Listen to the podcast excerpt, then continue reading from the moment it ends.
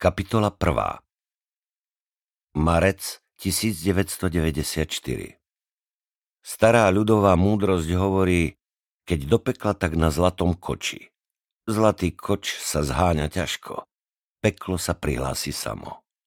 Aby naivní ľudia verili, že štátna stávková spoločnosť to myslí s dôverou vážne a nikto z nich nekradne, vysiela losovanie lotérie v priamom prenose v televízii. Ernest, je sobota, zakričala Gabika na plné hrdlo. No a? Pol siedmej. Jaj, ideme na to? Sa pýtaš, normálka, ne? Už idem. Manželia Šipošovci bývali v obyčajnom trojizbovom panelákovom byte s výmerou 73 metrov štvorcových, čo by sa hlasovo dalo obsiahnuť aj šepkaním. No Ernest bol na balkóne, kontroloval paradojkové planty v plastových hrantoch a Gabika sedela v obývačke na opačnom konci bytu. Museli na seba zjapať cez stroje pootváraných dverí. Inak to nešlo. Tu som, už to ide? Práve začínajú. Uvelebili sa vedľa seba na pohovke, Ernest si pritiahol konferenčný stolík. Tiket, príloha večerníka s týždňovým televíznym programom, zastruhaná ceruska, soletky a rašidy, dva poháre lacného vína. Pripravený. Manželia Šípošovci sa chystali vychutnať si najdôležitejšie vysielanie týždňa, losovanie športky. Štátom kontrolovanej, garantovanej, legálnej lotérie. Nezdaňovanej. Na to sa tešili najviac. Počúvaj, stará. Čo som ti ja za stará? Sa pozri na seba. Gabinka moja milovaná, vieš si predstaviť, že vyhráme milión a tento skurvený vydieracký štát nedostane aj korunu? Vieš si predstaviť, že všetko bude iba naše? Tým hajzlom vo vláde, čo nám nechcú zvýšiť podporu, neostane ani halier, bože. Chcel by som sa dožiť toho, ako im papula sklapne na prázdno a z nás sa stanú milionári. Takto snívali každú sobotu podvečer. Potom polosovaní snívali aj v nedelu, aj v pondelok, aj v útorok, až do najbližšej soboty. Snívali stále. Ako väčšina rodín, čo potrebovala peniaze. Ako všetky rodiny. Veď peniaze potrebuje každý.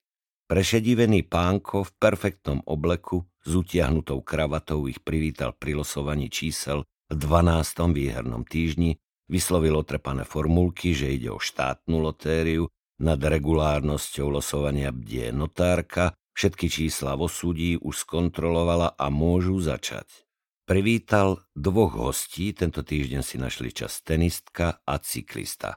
Každému položili jednu infantilnú otázku o pocitoch z posledného víťazstva a plánoch do budúcnosti, na odpoveď mali 30 sekúnd.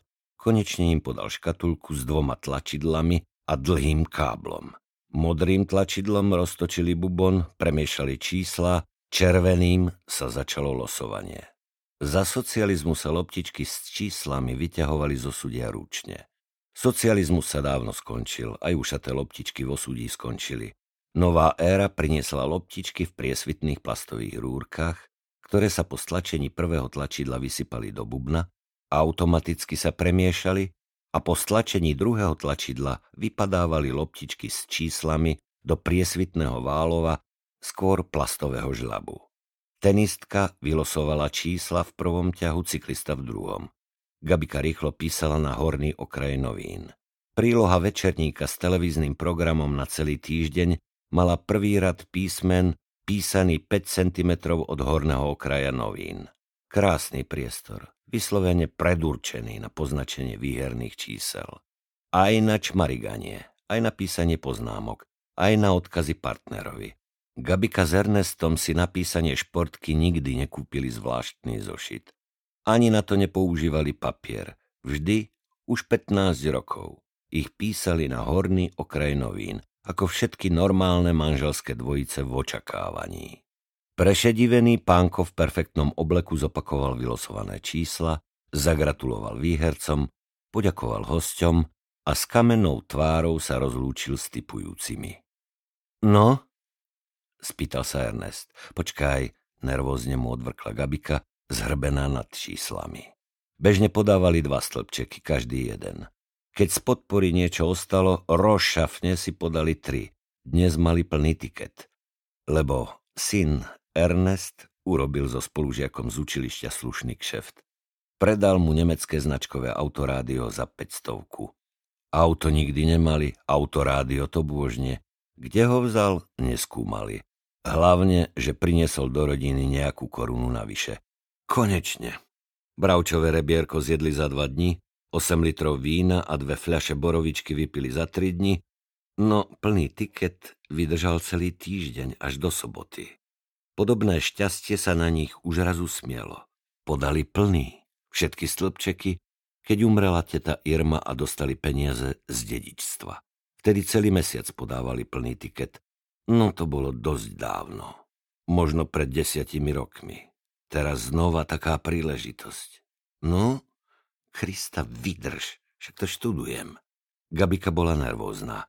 Ernest do nej stále rýpal. Prvé minúty po losovaní boli najnapínavejšie, až do skľúčujúceho vytriezvenia.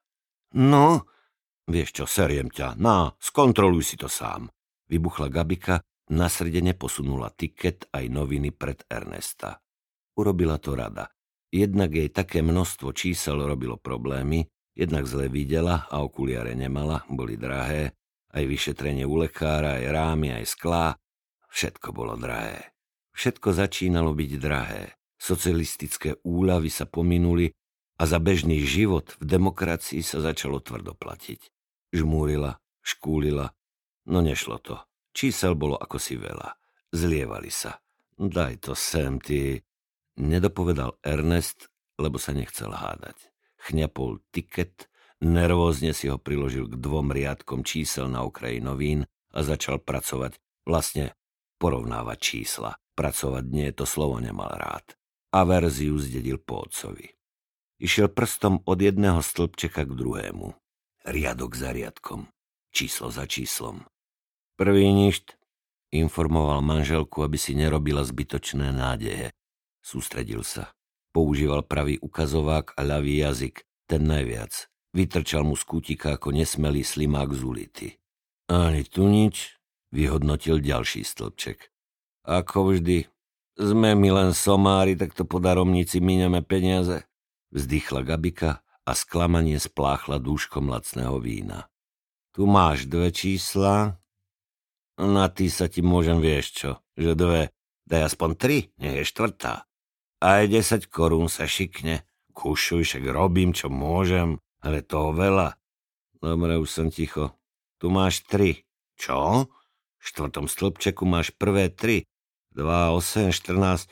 Perfektné, splasla rukami. Aspoň desina, aj to sa ráta. Počkaj, čo? Počkaj. Ernest zaváhal, stuhol, prestal šibrinkovať jazykom. Ostal mu vysieť. Erny, neštvý má? Ernest ju neštval, nerobil nič. Iba sedel, civel na noviny. Oči mu skákali raz na štvrtý stĺpček, raz na čísla na okraji novín napísané obyčajnou ceruskou. Skákali hore dolu, vytrvalo, až mu začala skákať celá hlava. Ty, Gabčat, ty si tie čísla odpísala, ako to bolo na obrazovke? Koktal, ti šibe? A odkiaľ by som si ich vycúcala, veď si sedel vedľa mňa Ernest. Čo ti je? Ernest? Zase srdiečko? Mám volať? Ernest vstal. Tackavo zdolal vzdialenosť medzi gaučom a sekretárom, nalial si zvyšok borovičky a v hlbokom záklone ju hodil do seba. Vystrašil si ma? Aj mne posledná. Prepač. Ernest, čo ti je? Zase srdce? Prečo sa opiereš o skriňu? Mám volať sanitku? Hlas jej preskakoval do plaču, lebo sa o manžela bála. Už nechcela zažiť stresy spred dvoch rokov, keď ho s penou okolo úst viezla sanitka do nemocnice. Ser na sanitku. Pozri si štvrtý stĺpček, skontroluj ho poriadne, lebo ma drbne. Opieral sa o skriňu, mával jej druhou rukou, aby sa nezdržiavala a robila, čo jej káže. Mám tu tri prvé čísla, ako si hovoril, 2814. Bože, aj 32, aj... Ja sa asi poseriem. Gabika otisla noviny aj tiket, odrazila sa od konferenčného stolíka, rozvalila sa na sedačke. Rukami zašibrinkovala, ako by ju pálili, pokúsila sa ich zalomiť na prsiach, ale zošmykli sa. Nechala ich bezmocne vysieť pri tele. Zaklonila hlavu, gúlela očami ústa do Korán. Nebola schopná vydať hláska. No, a, aj mám aj ostatné, vyhrkla. Vodu! Ernest priskočil, podal jej nedopitý pohár s vínom. Vyzunkla ho na ex, no nestačilo. Schytila manželov a vyprázdnila aj ten. Víno! Rozmyslela si objednávku a dožadovala sa ďalšieho prísunu tekutín. Ernest o poznanie pevnejším krokom zamieril do šatníka. Za debničkou s náradím mal schovanú fľašu pre nepredvídané a nepredvídateľné situácie. Ak toto nebola jedna z nich, potom chvatne nalial a úprene sledoval, ako manželke berie. Dolial jej. No tento raz jej zastavil ruku. S pohárom tesne pred perami zúrivo zagánila. Ernest, počkaj. Musíme si byť istí. Vieš, koľkokrát sa už stalo, že niekto zle odpísal čísla? Nie, koľko? No, na chvíľu sa vykolajila. Ani ja nie, ale stáva sa. Kde je telefónny zoznam? Tam, dal si ho podsekretár, ukázala rukou. Prikývol, už si spomenul. Sekretár bol starý, na štyroch nožičkách. Pravá predná sa vylomila. Chcelo by to dve skrutky krížom cez spodnú dosku, ale Ernest mal práve v tom čase toľko roboty.